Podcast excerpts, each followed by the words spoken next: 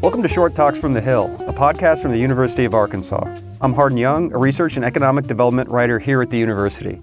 Today I'd like to welcome Renae Merrill, a doctoral student in the public policy program at the U of A. Merrill recently co authored a paper published in the Journal of Affective Disorders Reports that analyzed the association between social media use, personality structure, and the development of depression.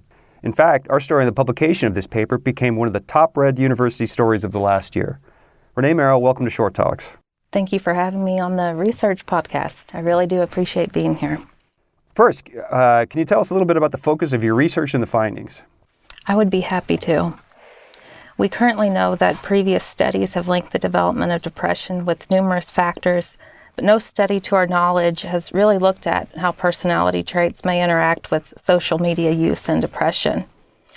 This new study addressed these important research questions and we found that young adults who used more social media were significantly more likely to develop depression within six months, regardless of their personality type. Uh, were some personality types more susceptible to depression than others? Yes. Um, in fact, um, we found that people with high neuroticism were twice as likely to develop depression than those with low neuroticism when using more than 300 minutes of social media per day. Neuroticism has been best defined as people who have a higher sensitivity to negative outcomes and feelings, and this could help explain the increased risk of depression. Another personality trait we found was actually protective against the risk of depression. We found that people with high agreeableness were 49% less likely to become depressed than those with low agreeableness. We know that agreeable individuals tend to be more pro social and have increased empathy and concern for others. It may be that agreeable people sustain more positive relationships over time, and this contributes to them having a lower risk for depression. Were you able to make any determinations about the reason it causes depression? We described three possible reasons social media may contribute to depression. First, problematic social comparison may enhance negative feelings of not only ourselves but of others. Social comparison is more likely to occur among people who share common group characteristics and life experiences. I describe social media group matching behavior further in my publication that looks specifically at adolescents. Another reason is being primarily engaged in negative content. Engaging in negative content can enhance the feelings that a person is currently experiencing. And lastly, engaging in more social media reduces opportunities for in person interactions and activities outside of the home. We were created to be social by nature, and we really do need each other. As I tell my students, every person wants and needs to be loved, supported, and cared for in order to thrive in life. We also know that online interaction limits our ability to see facial expressions, tone and voice, and various aspects of emotion that is established when we meet in person. And this could explain why miscommunication and misperception occurs. Your paper noted that young adults who use social media more than 300 minutes a day were twice as likely to experience depression. Uh, this seems like a lot to me, uh, obviously, as a middle aged person, but uh, do you have any sense of what's the average? Is there a, re- is there a recommended amount? Actually, the literature um, does show that the average social media use in the US is around two to four hours a day. And researchers have also suggested that one or two hours a day really hasn't been linked to depression, but um, when using within four to six hours a day or beyond, um, it becomes a risk factor. While we're at it, uh, can you define social media? I think there are some obvious candidates like Facebook, Instagram, Twitter. Are there less obvious ones considered as part of the study? That is a great question. I would define social media as any online platform that includes features to communicate in various ways with others that replaces face to face interactions. To answer your question about the platforms considered, we used the top 10 social media platforms specifically in 2018.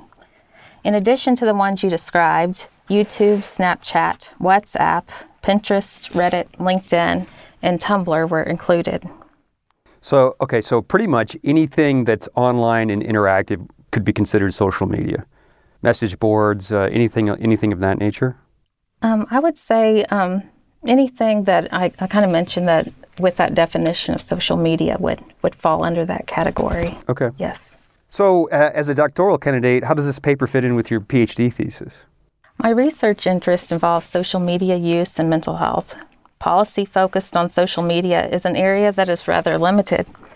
By focusing efforts on the negative impact social media has on young people, this will not only increase awareness about the issues that have occurred since the creation of these platforms, but it can lay a foundation for creating policies that help vulnerable, vulnerable users. These efforts can lead to improving mental health and communication in various contexts of society. Okay. So let's say you're the parent of a teenager, knowing what you know, what kind of rules would you suggest around social media use? We could all agree that social media is here to stay and that there are both positive and negative aspects to using these platforms. I just want to clarify that our study looked at young adults ages 18 to 30. Therefore, these findings cannot be extended to other age groups. But it would be interesting f- for future studies to explore these associations among different important lifespan stages.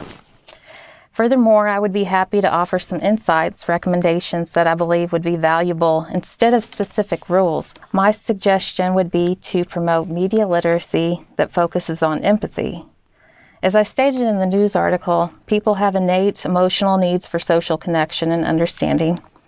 We can improve our social media experiences by becoming more aware of our emotions and our connection with others in various life circumstances. This awareness can improve relationship quality, but action is necessary, and this can be established by reaching shared meaning and understanding through more effective communication and concern for others and ourselves.